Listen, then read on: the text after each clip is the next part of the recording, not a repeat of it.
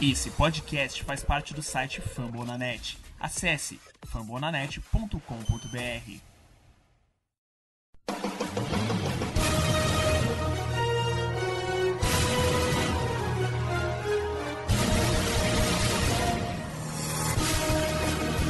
Estamos começando mais um preview da Casa do Corvo e a gente falou isso algumas vezes na, durante a temporada, porém agora está chegando na reta final e parece que é para valer o jogo mais importante para os dois times dessa vez na temporada. Tá valendo liderança da divisão, tá valendo inclusive vaga nos playoffs, porque a coisa não tá fácil. Na EFC Norte, aparentemente a coisa vai ser ou você é campeão ou tá fora. E é isso, gente. Eu sou Cleverton Liares, dessa vez estou sozinho. Giba Pérez e João Gabriel já estão com outros compromissos, mas estou aqui muito bem acompanhado na presença de nosso convidado Ricardo Bossi do Rudei BR. Ricardo, seja muito bem-vindo aqui à Casa do Corvo, você que já esteve aqui outras vezes. Uh, Sinta-se à vontade, não repara na bagunça, a cerveja está na geladeira, a casa é sua e o microfone é seu também, meu querido. Obrigado pelo convite, Cleverton. Um abraço a todos da Casa do Corvo, os ouvintes. É, assim, eu até comentei na última semana com o pessoal do Mile High BR que, na verdade, já, já estamos em playoffs, né? Pelo menos o, o Bengals nas últimas cinco semanas é jogo de playoff toda semana, porque não pode mais pensar em perder nenhum jogo. E imagino que o Ravens deva estar mais ou menos nesse mesmo clima, né? Desde a semana 12, quando a NFL resolveu fazer aquela gracinha de colocar três jogos de divisão seguidos, aí desde aquele dia playoffs. Ah, eles enfrentaram o Browns de novo? Ah, beleza, enfrenta daqui a duas semanas depois que eles voltarem de bairro. Tá, não pega nada não, tá tranquilo. O calendário de vocês está sussa. Então, já estamos aí no sufoco já faz um tempinho.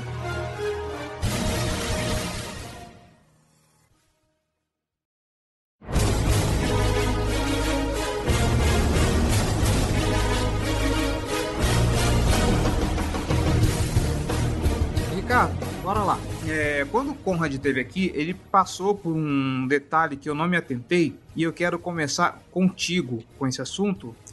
A torcida dos Bengals nesse momento já está em paz com o, o, o Zach Taylor, porque por muito tempo sempre se teve crítica ao modelo de jogo dele e tudo mais. A torcida dos Bengals está em paz com, com o Zach Taylor nesse momento? A, a, relação é uma relação de amor e ódio. Assim, durante muito tempo ele foi execrado pela torcida.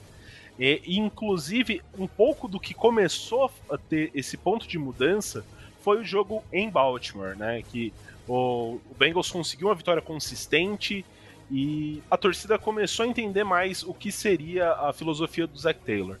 A gente brinca no, no Rudei BR do Taylorismo, né? Então a gente tem um pouco dessa brincadeira, mas o time, assim, ele Zach Taylor, ele é um, um, head coach novo. Ele tem, se eu não me engano, na faixa de 35 anos. E ele nunca tinha tido experiência nem como coordenador ofensivo na NFL. Então, obviamente, ele vai ter problemas de aprendizado ainda, né? Ele, ele vai ter que. Ele, com o tempo, essa terceira temporada dele, sendo que uma, a primeira temporada dele era basicamente uma temporada de tank, que não dava para esperar muita coisa. A segunda temporada dele foi a primeira temporada do Burrow e o Burrow se machucou. Essa temporada tá mais a cara dele. E ele e o Lua Narumo, que é o, o coordenador defensivo, deram uma boa ajeitada. Então, a gente consegue perceber que o Zach Taylor acaba tendo o vestiário na mão.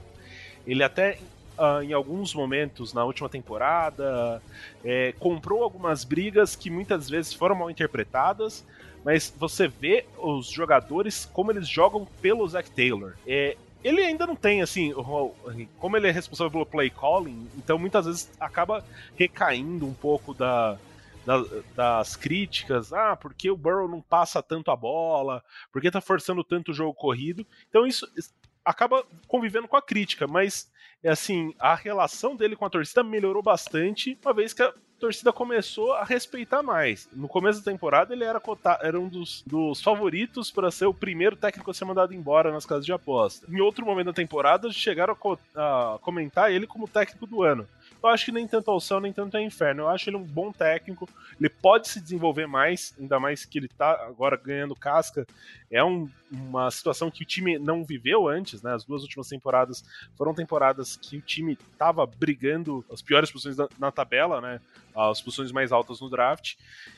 Então, acaba sendo uh, tudo muito novo e a gente consegue notar, às vezes, algumas assim, situações parecidas e um progresso. Então, você vê situações parecidas e ele resolvendo coisas de maneiras diferentes e eu acho que ele tá conseguindo conquistar um pouco o coração da torcida do Cincinnati. Pô, cara, eu vou fazer um desvio aqui porque, ok, preview é pra gente falar de jogo, é pra gente falar de expectativas e times, mas eu não consigo sair daqui agora, nesse momento, agora que você levantou essa bola, sem perguntar para você, agora um papo assim, bem pessoal de torcedor para torcedor mesmo, como que tá sendo essa sensação de. Lá no começo da temporada, era aquela conversa, né? Poxa vida, a, a briga do, do da FC Norte vai ser Browns e Ravens ali, ombro a ombro pela liderança da divisão, com os Steelers ali meio que terceira força, e os Cincinnati Bengals ainda em reconstrução, sendo um time que vai, vai, vai dar trabalho, fiel da balança. E não, agora a gente está vendo o Browns lá embaixo, e quem está brigando ombro a ombro está sendo o Ravens e Steelers, e com o Ravens dando uma sorte do cacete, porque o cenário do de Baltimore esperado para o que está acontecendo agora seria Baltimore terceiro, quarto. Mas eu queria entender, ah, eu queria saber o vídeo, você a percepção do torcedor de ver esse Cincinnati Bengals brigando pela divisão. Agora tá vindo com esse jogo decisivo, já, já deu um cacete no, no, no, no Baltimore Ravens é, fora de casa.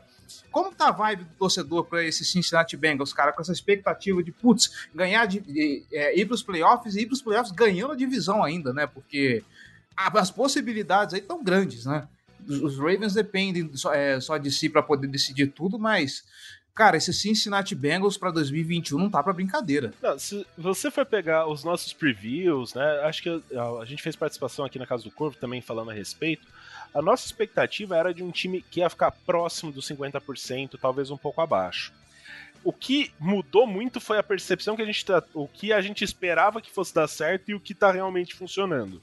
Porque a gente tinha muitas dúvidas em relação à defesa. A defesa do Cincinnati Bengals, na última temporada, ela tinha conseguido em 16 jogos 17 sacks, por exemplo. É, se você for comparar com o resultado, depois de 14 semanas nessa temporada, o time tem 40. Isso é resultado da chegada do Trey Hendrickson, ou o DJ Reader na última temporada ele se machucou, mas ele era uma, uma aquisição de free agency na última temporada. Então, uh, o torcedor, ele ia, a tabela do Cincinnati Bengals foi uma tabela que fez com que a torcida pudesse se empolgar um pouco mais. É, porque o começo da, da tabela não era tão difícil, era um pouco mais acessível. Era Vikings, Bears, uh, Jaguars, Lions, Jets. Por mais que o time tenha tropeçado em alguns desses jogos, e o que fez a torcida acender a chama foram os jogos dentro da divisão. Até agora, o Bengals, é, nos quatro jogos que fez, não teve nenhum jogo apertado dentro da divisão. Ou ele ganhou bem, como ganhou do Baltimore, em Baltimore ganhou do Steelers no Heinz Field, ganhou muito bem do Steelers em Cincinnati, ou tomou um pau, que foi contra o Browns também no Paul Brown Stadium. Então, assim, é um, uma temporada um pouco de altos e baixos. Às vezes o, o time se, a torcida se frustrou muito porque se empolgou. Mas chegar nesse ponto, podendo disputar, já é uma sensação tão melhor, porque se você. O último ano que o time brigou por alguma coisa foi 2015.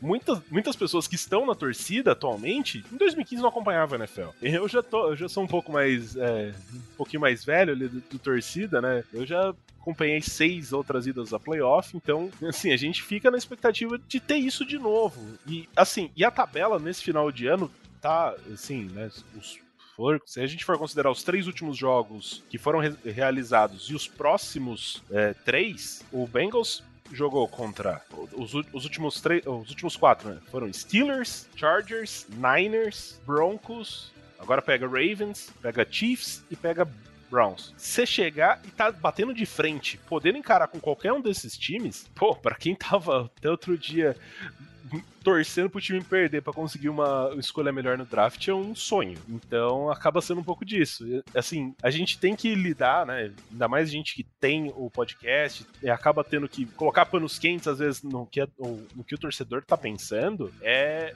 gente, olha qual era a nossa expectativa inicial e onde a gente está agora. Então, não é assim uma derrota que vai fazer um castelo todo desmoronar, mas é, é uma coisa assim que excedeu um pouco as nossas expectativas, principalmente por conta da defesa, e a gente tá bem animado, né? É, pro torcedor do Cincinnati Bengals que chegou aqui para poder escutar esse preview também, eu vou fazer um, um convite vão até o canal da Casa do Povo do YouTube e assistam a live da EFC Norte de 2021, onde a gente juntou os quatro perfis, teve a gente, a final de pontos anfitriões, teve o Conrad representando o Rudei, o Danilo representando o, o Black Yellow, acho que foi o Weber que estava que tava conosco falando o nome do Down Pound, e percebam o tom do debate. Naquela época, e compara com o que a gente está conversando agora para ver, para comparar aí as expectativas, não obviamente de todo mundo da, da, da divisão da NFL que eu levo para esse Cincinnati Bengals. E eu acho que talvez a única coisa que mais me surpreende em Cincinnati foi aquela, aquela derrota o New York Jets que não se explica. Eu não sei o que aconteceu ficou to... A gente aqui na casa do Corvo ficou, meu Deus do céu, o que que tá acontecendo? E ainda mais que foi logo depois da vitória contra o, contra o Ravens, né? Não foi para esse time que a gente tomou 40 pontos em casa semana passada? É, é, se bem que a temporada esse ano tá uma maluquice, né? Sim, sim. e assim, aquele jogo foi um. Foram muitas uh, oportunidades desperdiçadas e depois até foi dito assim que em outro em outro momento, como aquilo foi uma, um aprendizado pro time, porque você tá à frente, faltando 5 minutos, 8 minutos, você tá 10, 11 pontos à frente, contra um time mais fraco, você tem que, é aquele assim, você tem que enfiar a faca e você tem que girar. Você não pode ficar brincando na NFL. E daí é um pouco do. Isso vai acabar surgindo. Acabou, acho que contra o Raiders, se não me engano, foi o papo que rolou depois do jogo. O time poderia ter desperdiçado uma oportunidade, mas não, o time, peraí, respira, não, vamos lá para frente e vamos de novo e vamos garantir essa vitória. É, agora vamos falar um pouquinho então de, de, de Bengals Football. Ricardo, eu estou olhando aqui no site da ESPN, vendo aqui ó, alguns números bem básicos a defesa do, do Cincinnati Bengals nesse momento contra o passe, e aí eu queria que você viesse para explicar essa realidade do que está acontecendo com o Cincinnati Bengals, nesse momento está entre as 10 piores. E se a gente acompanhar o jogo do Baltimore Ravens, principalmente se pegarmos aquele esse último agora contra o Green Bay Packers, a gente viu muito o Tyler Huntley uh, se livrando rápido da bola, né? O, o Baltimore Ravens estava até, até esses dias com o Lamar Jackson tendo problemas, segurando demais, né? O Lamar Jackson procurando alvos, não conseguindo aí, tentando resolver é, alguma coisa com os pés, tentando criar e normalmente perdendo jadas de sec por conta disso. Com o Tyler Huntley, nós vimos um Baltimore Ravens com um ataque um pouco mais rápido, se livrando mais, da, mais rápido da bola com os passes curtos. Se tudo der certo, espero que uma linha ofensiva estabilizada também, que dê para desenvolver o jogo corrido para criar mais espaços para esse jogo aéreo. Contra Cincinnati, provavelmente teremos Lamar Jackson. E eu imagino que o, o John Harbaugh, o Greg Roman vá para o jogo contra Cincinnati nesse mesmo esquema, porque a linha ofensiva não é confiável. Então, o, a gente provavelmente a gente vai ver o Lamar Jackson se livrando mais rápido da bola. Vira algum problema isso pro, pro, pro Cincinnati Bengals? E já que estamos falando de defender o Lamar Jackson, parece que o Miami Dolphins cantou o caminho das pedras, né? Vamos jogar blitz para cima do Lamar para ver se sai alguma coisa, porque ele tá com dificuldade de ler blitz. A defesa do Cincinnati tá pronta para isso? De, de emular um esquema parecido desse? Ó, assim, a gente tem alguns, assim, com relação ao a, quantidade, né, você falou da, de jardas é, cedidas por, é, por passe, o, uma coisa que acaba acontecendo, se você for. Não sei se você assistiu os últimos jogos do Bengals, mas muitas vezes. O, último jogo não, porque acabou sendo um jogo que fugiu muito da regra. Uh, que tava.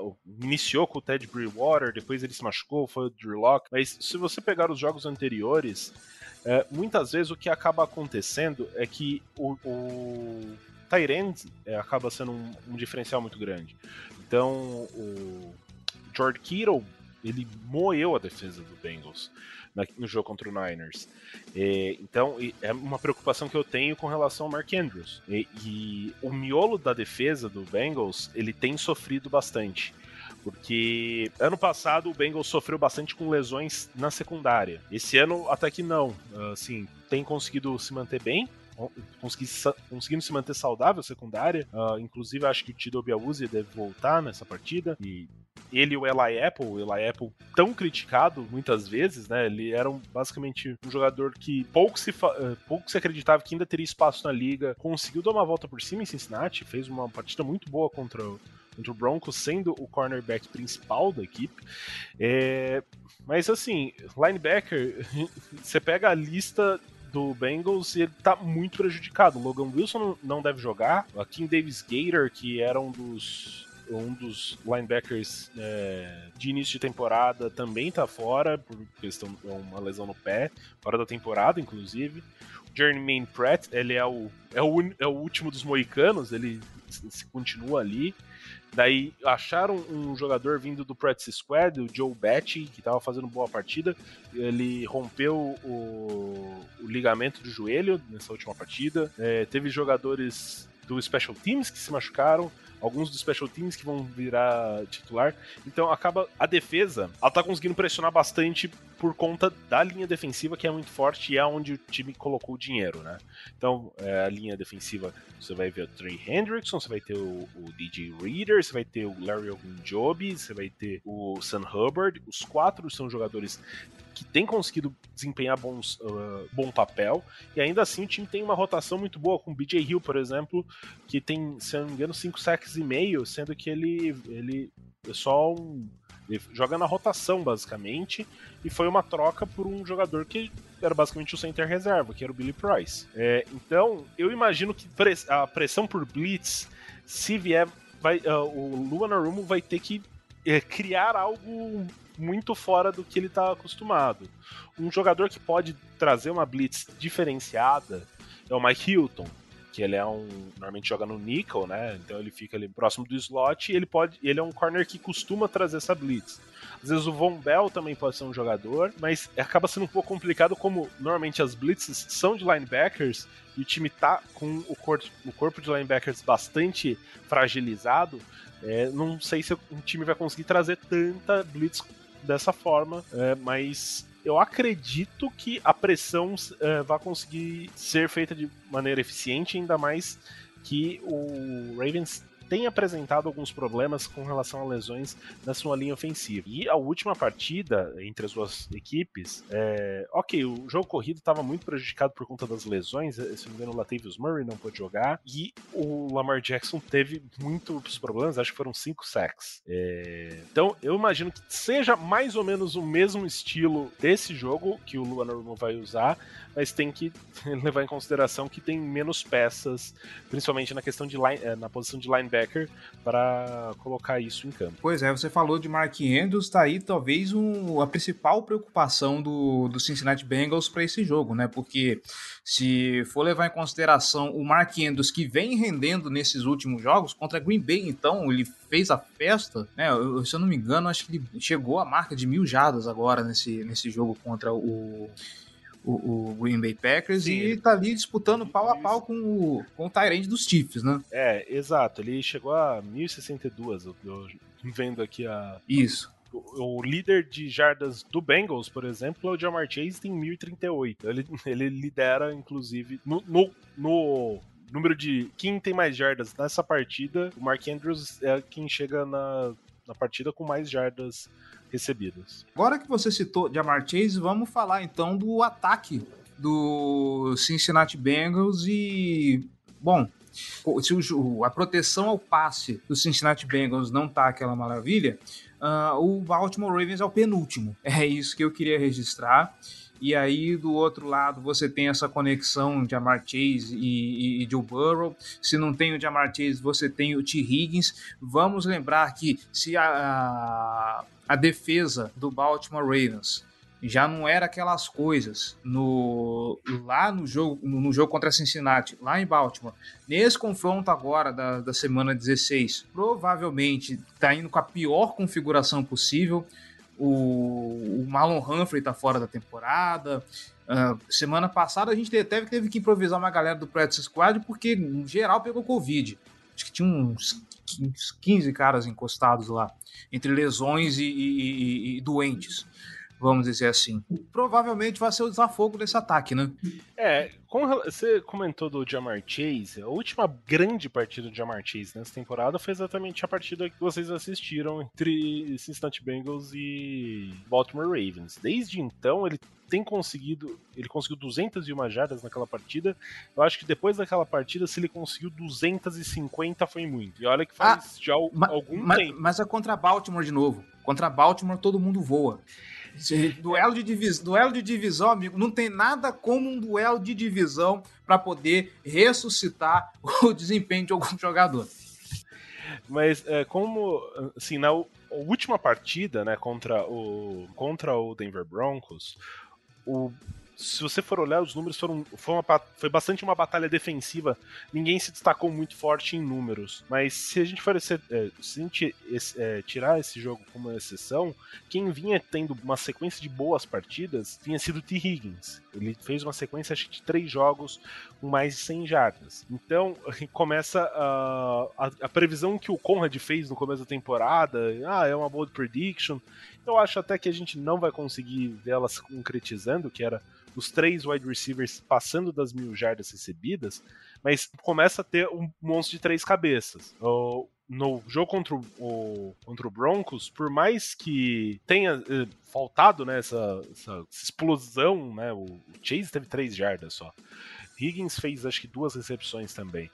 Mas quem apareceu foi Taylor Boyd. Taylor Boyd conseguiu quase 100 jardas, conseguiu um touchdown muito muito importante, fez é, recepções em momentos críticos. Então, acaba assim, e era contra uma secundária muito forte. É, como você tem três alvos muito potentes, uma, é, aquela, aquela teoria do cobertor curto. Em algum momento, se a proteção de passe for efetiva, Burrow deve encontrar alguém livre. E a questão do sacks, o Burrow é um dos jogadores mais sacados na liga.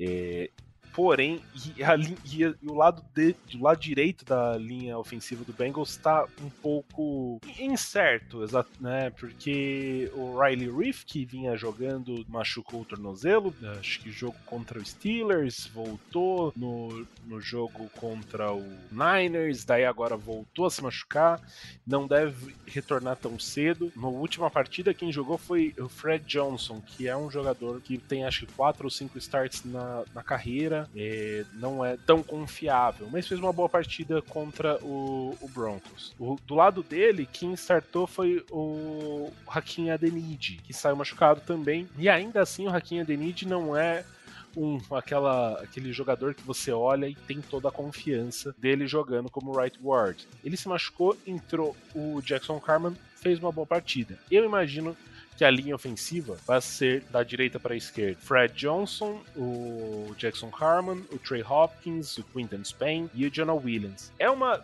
uma unidade que eu tenho um pouco de pé atrás, mas o, a OL do Bengals ele não, não tem sido. Ela tem apanhado muito mais eh, da imprensa nas críticas do que realmente merece. O time tem cedido muito sexo, mas muitos deles acabam sendo por conta do Joe Burrow. Muitas vezes ele eh, tem dificuldade em escalar o pocket, né? O pocket às vezes ele tá montado, mas colapsando nas pontas. Você precisa entrar no pocket para você conseguir ter uns dois segundos a mais, um segundo e meio a mais, e às vezes ele acaba se desesperando. Ou em outros momentos também ele acaba segurando um pouco demais a bola. Mas esse, essa questão dele segurar demais a bola acaba sendo a, a faca de dois gumes. A partir porque ele acaba sendo sacado muitas vezes, mas também ele consegue prolongar muitas jogadas. E muitas vezes ele prolonga uma jogada que você considera perdida, ou que algum outro quarterback jogaria a bola fora, ele consegue encontrar um passe muito bom. Então acaba sendo um pouco dessa relação. É, nos últimos, nas últimas partidas, né, principalmente após a bye week, o, foi possível notar uma diferença no, no play calling do time, que ele vem priorizando o, a, o jogo corrido. Por mais que o Joe Burrow, né, pessoal de fora considere Joe Burrow a principal estrela de, da franquia, o Zach Taylor tem tentado chamar cada vez mais a responsabilidade para o Joe Mixon. Então, os, logo depois da bye week foram os jogos contra Raiders e Steelers. Dois jogos que o Mixon moeu os adversários. E jogos que o Bengals conseguiu vencer com facilidade. Então, muito do, da chave para o Ravens controlar o Bengals, eu acho que é, é conseguir limitar ao máximo a, a participação do Joe Mixon. Né? O Joe Mixon não conseguiu muitas jardas, eu acho que isso acaba tornando o jogo um pouco mais previsível é, por parte do ataque do Bengals e acaba sendo um dos caminhos da vitória do, do Baltimore em Cincinnati. Eu ia te perguntar exatamente isso, cara, porque a gente, o Cincinnati Bengals tem, né, no Joe Mixon, a principal, o principal jogador que move as correntes é, por terra, só que nesse momento vai enfrentar e aí eu já não sei como que tá o status do Kalai Campbell. O Brandon Williams não vem fazendo uma boa temporada, são dois caras da linha defensiva que normalmente fazem esse trabalho de segurar bastante as corridas adversárias. Ainda assim, o, o Baltimore Ravens tem limitado bastante os adversários. É uma média de 86,2 jardas por, por, jogo. Então, assim, é uma defesa muito potente contendo o, o, o jogo corrido.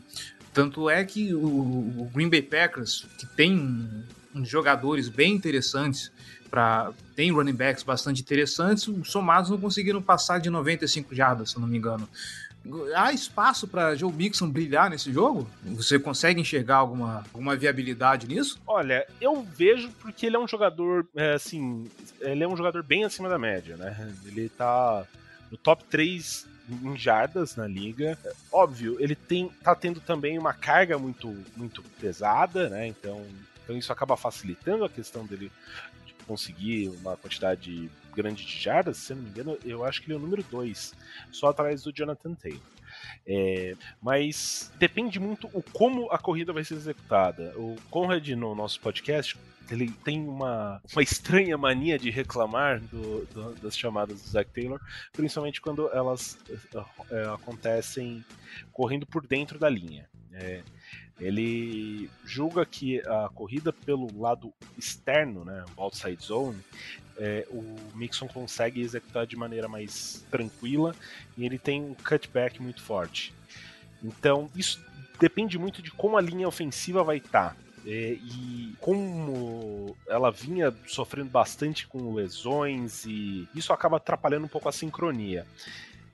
Eu, assim, vou ser bem sincero, já adiantando uma questão que vai ter em algum momento, eu tenho plena consciência que não é não vai ser aquele jogo que foi o jogo de Baltimore. Se for, vai ser o jogo do primeiro tempo, que foi um jogo muito muito parelho, foi um jogo muito bom entre as duas equipes e muito parelho. É, os dois times tendo kickers muito fortes. É, então, qual, qual, passou do meio de campo, basicamente, você tem risco. É, se você cedeu além do meio de campo, você tem risco de já tomar ponto por field goal. É, você tem armas muito fortes de ambos os lados. É, tanto recebendo passe, então no caso do, do Ravens tem o Marquise Brown, tem o, o Mark Andrews, no caso do Bengals, tem o, o trio né, de recebedores. E você tem o Lamar Jackson, que não sabemos como vai estar, ainda mais que é uma lesão no tornozelo, mas ele tem toda a mobilidade dele. O, tem Joe Mixon, tem o Devonta Freeman, que estava sendo o, o, jogador que mais estava carregando já a bola nos, nas últimas semanas por, por parte do Ravens. Então é um jogo que abre para muitas opções olhar uh, uh, de maneira antecipada, assim, acaba sendo um pouco complicado, porque a gente não sabe exatamente qual caminho esse, esse jogo pode tomar. É, eu acho que o, o Mixon pode conseguir boas jardas, mas não é um caminho tão fácil da gente prever como que vai ser. Pois é, né? Só para refrescar a memória do torcedor, no, no jogo passado foram 12 carregadas para 59 jardas, uma média de 4.9 e teve um TD ainda. Então, é, eu falo disso, mas por mais que o. Por mais que o jogo corrido do, do. Por mais que a defesa do jogo corrido do Baltimore seja forte, o John Mixon sempre é um cara perigosíssimo, é difícil, muito difícil de conter esse sujeito. Ricardo, a gente vai se encaminhando então pros finalmente desse programa. E aí é aquele momento que eu sempre falo pro nosso convidado, vista a sua jersey agora, É o momento torcedor, é o momento de clubistar, é, extravase mesmo, libera esse lado clubista e eu quero que você fale para mim um matchup para a gente ficar de olho e aí você já pode emendar e falar o seu palpite de placar e uma bold. Manda lá. Ó, primeiro, eu gostaria de trazer uma informação que vai deixar o torcedor do Baltimore Ravens muito animado. Opa, lá vem. O Bengals ele vai jogar de jersey preta. Nessa temporada, o time ainda não venceu com essa, com essa jersey. Perdeu para Packers, perdeu para Niners e para o Browns. Foram três jogos, três derrotas. Então a gente tem, a gente brinca no grupo que tá o combo, né, o combo da maldição, né? Porque Ih, jogo, jo, jogo na ESPN que costuma ele ganhou semana passada, né? Mas jogo na ESPN com camisa, com essa camisa preta tá, tá complicado. Sim, eu acho que o matchup, de forma geral, não vou escolher um jogador, mas vou fazer um matchup de unidades. Eu acho que basicamente acaba sendo a secundária do, do Ravens, que tem que teve seus problemas, né? Tá sem o Marlon Humphrey e contra o trio de wide receivers do Bengals. Uh, a gente pôde notar, assim, teve jogos brilhantes de Jamar Chase contra o Baltimore, o principal deles. Ele conseguiu 200 jardas. É, o T. Higgins teve partidas memoráveis, principalmente contra o, contra o Steelers. Ele conseguiu uma, uma recepção muito. Ele estava conseguindo catches muito contestados, então, às vezes, no meio de dois jogadores, ele consegue subir e conseguir a recepção. E o Tyler Boyd é a válvula de escape. Então, você tendo esses três atuando bem, se a linha ofensiva der um pouquinho de tempo pro Burrow, eu imagino que ele vai conseguir lidar bem. E tem a questão da. Eu quero ver um pouco como essa linha defensiva do Bengals vai conseguir pressionar o Lamar. Eu acho que não vai ter tanta blitz, por mais que o Lamar. A receita contra o Lamar é mandar blitz o tempo todo. Eu não sei se o Bengals tem tanto pacote de blitz para trazer. Talvez eles tenham algumas cartas guardadas na manga é, é, ver como que vai gerar pressão em cima do Lamar. Esses são as duas, os dois pontos que eu, que eu quero verificar. Eu acho que o jogo vai ser bastante, bastante apertado. Eu colocaria algo 20 a 17 para o Bengals, assim, sendo bastante clubista mesmo, porque eu acho que vai ser um jogo que os kickers vão ter uma importância muito forte. É... Justin Tucker não preciso nem comentar, ele é um dos melhores kickers da história da, da NFL. E o Evan McPherson, não sei se o torcedor do Baltimore tem acompanhado, tem sido um rookie muito consistente. Ele, até agora, nessa temporada, é, ele teve 10 tentativas para mais de 50 jardas, conseguiu 9. Isso é o recorde do Cincinnati Bengals, não numa temporada, mas na história da franquia. 9 nove field goals para mais de 50 jardas. Então, ele na sua primeira temporada ele bateu o recorde, sendo que acho que nos últimos oito anos somados o time tinha nove field goals feitos para além de 50 jardas. Então, acaba dando aquela confiança. Você passou um pouco do meio de campo, você pelo menos garantiu algum ponto desde que você não cometa turnover. Então, acho que isso pode ser, isso pode ser um ponto importante e a defesa do Cincinnati Bengals vem sendo o seu principal ponto forte. DJ Reader, o Trey Hendrickson. O Trey Hendrickson tá numa sequência de nove jogos, se eu não me engano, com pelo menos meio sack. É, o recorde da liga, se eu não me engano, são 11. Então ele tá ali e jogou contra o Trent Williams, que é um, um dos melhores, line, um dos melhores uh, left tackles da liga, e o Trent Williams sofreu. Ele, fei, ele jogou contra o Broncos e teve duas ou três holdings marcadas, ele conseguiu o sack, ele fez o inferno do, do left tackle, e daí, como o time também do, do Ravens teve a questão eu não sei, é o Villanueva que tá jogando de left tackle, que tava a questão do Mecari, que tá machucado. É, é porque o Mecari, o Mecari, na verdade, ele tá do lado direito, né? E o Mecari é. machucou, entrou um aleatório que a gente não sabe, agora o Villanueva ele tá jogando no lado esquerdo agora. Daí, assim, eu não acho o Villanueva um supra-sumo como left tackle, então pode ser um confronto também ficar... A gente também não, esse é o problema. então talvez seja um, um outro matchup para ficar de olho, porque o Trey Hendrickson ele tá foi uma contratação que foi um big splash né, na, na, na free agency, mas que muita gente falou assim, o Bengals tá gastando dinheiro num cara que não consegue gerar pressão sozinho. Ele tem mostrado que ele tá conseguindo gerar pressão, bastante pressão. Então eu julgo que também seja um matchup. Falei aí 20 a 17, eu acho que vai ser mais ou menos por aí jogo não acho que vai ser um, um shootout, né? Um jogo com muitos pontos, um tiroteio. É, já basta, inclusive, o primeiro jogo, né? Que teve mais de 40 pontos, então vamos manter a calma aí, por favor, pro, pro bem do coração do torcedor. Nós agradecemos. Ah, Ricardo, você falou a respeito de turnovers, né? E eu tava até procurando as estatísticas aqui. O Joe Burrow nessa temporada, ele tem uma interceptação por jogo na média, né? Sim se a gente for fazer o, o a taxa de, de, de, touchdowns por interceptação, o Joe Burrow ele tem na média de 1.8 touchdowns por interceptação. Eu, eu não confio na defesa do Baltimore Ravens de manter essa, essa média de uma interceptação por jogo, porque uh, a gente fez uma contra o Denver Broncos e a outra, eu acho que depois foi lá contra o Cleveland Browns na semana 14. Eu acho que foi alguma coisa assim. Essa defesa não tá gerando turnovers. É, contra, contra o Bengals vocês até fizeram turnover, se não me engano. Uhum. Teve um passe absurdo do, do, do Burrow que ninguém uhum. entendeu direito, mas ele, ele basicamente deu um punch com, com o braço. Exato. Mas, dito isso, Primeiro eu quero dizer que eu concordo com o matchup que você trouxe aqui. Eu acho que vai ser o, o jogo, uh, o duelo para se ficar de olho, ver o comportamento dessa, dessa defesa do Baltimore Ravens, que inclusive ela tem melhorado de rendimento depois daquele Thursday Night Football contra o Miami Dolphins. A gente está vendo uma melhora de desempenho, mesmo com ela toda capenga, né? Então, a ver o que acontece aí nesse jogo. Eu quero ver como é que ela vai se comportar né, com o Joe Burrow soltando o braço, tendo todos esses alvos disponíveis. Dito isso, eu acho que eu vou cravar. Como eu sempre aposto no Baltimore Ravens aqui, apesar das adversidades, eu nem vi quanto é que tá em Vegas esse jogo.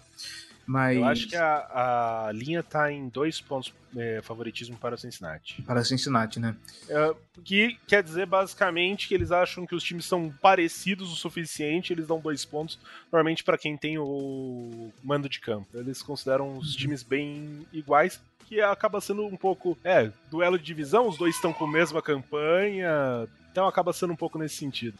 Justíssimo. Uh, então eu vou cravar 27 a, a, a 20 nesse duelo. E aí, eu, eu, vou com duas, eu vou com duas bolts. Eu vou com duas bolts por quê? Primeiro eu falei a respeito de Joe Burrow e a sua quantidade de interceptações. Então eu acredito que vai ter uma pick six nesse jogo, tá? Um dos pontos, um dos touchdowns vai ser defensivo. Vou colocar uma pick six pro Joe Burrow. Não me mate, torcedor de Cincinnati, mas é que eu preciso dar um pouco de alegria pro meu povo. É, já diria um dos zagueiros mais caros do, do, do mundo. E como a gente está encampando isso, né, desde, sei lá, acho que desde que ele estreou na NFL, então vamos ter uma pick six e o primeiro touchdown do Rashad Bateman, que nos foi roubado semana retrasada, tá? Eu tenho quase certeza que aquele lance foi touchdown do Rashad Bateman, mas como não deram, dessa vez vai ser um touchdown válido pro Rashad Bateman. Então anota aí, me cobrem depois, tá bom? É, eu vou dizer que assim, fazendo uma análise das suas bold predictions, elas fazem bastante sentido. Uh, a Pick Six talvez um pouco. É, um, é bem mais difícil de você prever.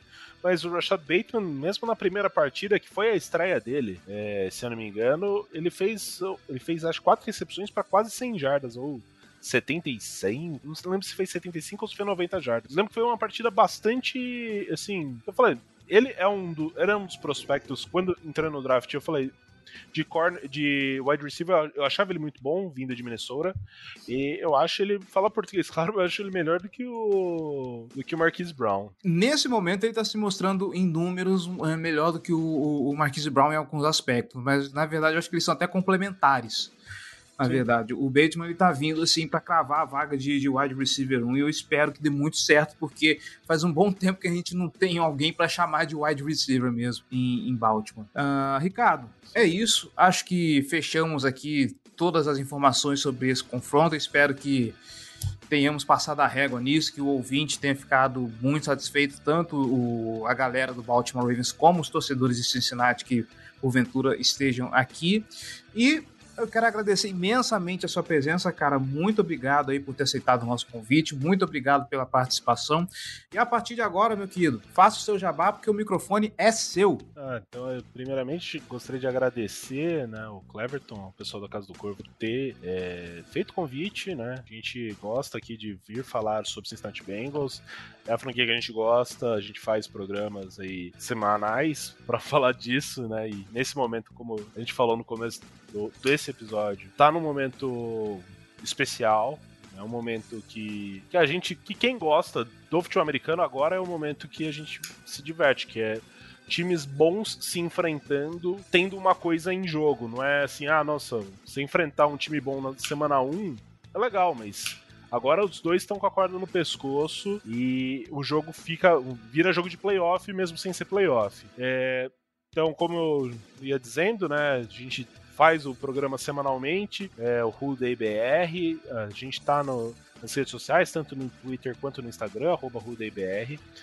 É, todas as terças-feiras, às vezes as quartas, mas normalmente as terças-feiras a gente já disponibiliza no Famulanet, no Spotify, nos principais agregadores de podcast.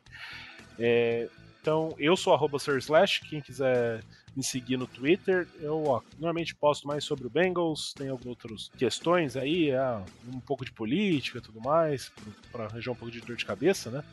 É, então, normalmente posto isso. A gente agradece muito o, o espaço para falar sobre o Cincinnati Bengals, ainda mais tendo uma companhia tão boa. Assim, eu, muitas vezes a gente recebe o Cleverton também na, na, lá no Rudei BR, e sempre é um podcast que acaba ficando até longo pra caramba, porque a gente fica conversando é, durante uma hora e meia, quase duas horas. Aqui a gente é matraqueiro, filho. Chamou, já é. não, não. Assim, a gente veio pra fazer um preview rapidinho aqui, já tá batendo quase 50 minutos. Isso aí. É, então, assim, e a gente pode olhar um pouco, né, também, assim, pô, esse, esse final de ano na divisão é um negócio muito, muito embaçado, né? Tá todo mundo muito próximo, é uma divisão que acho que nunca foi vista uma divisão tão equilibrada, com os quatro times podendo ser. É, o Browns, é, ontem, né? A gente tá gravando na terça-feira, na segunda-feira, o Browns se ele ganhasse o jogo, ele era líder da divisão, como ele perdeu, ele era o último. E a gente tá na semana 15. Pô, é, assim, não é, não é comum isso acontecer. Então a gente tá vivendo um momento muito especial dentro da divisão, e esse jogo do final de semana vai pegar fogo.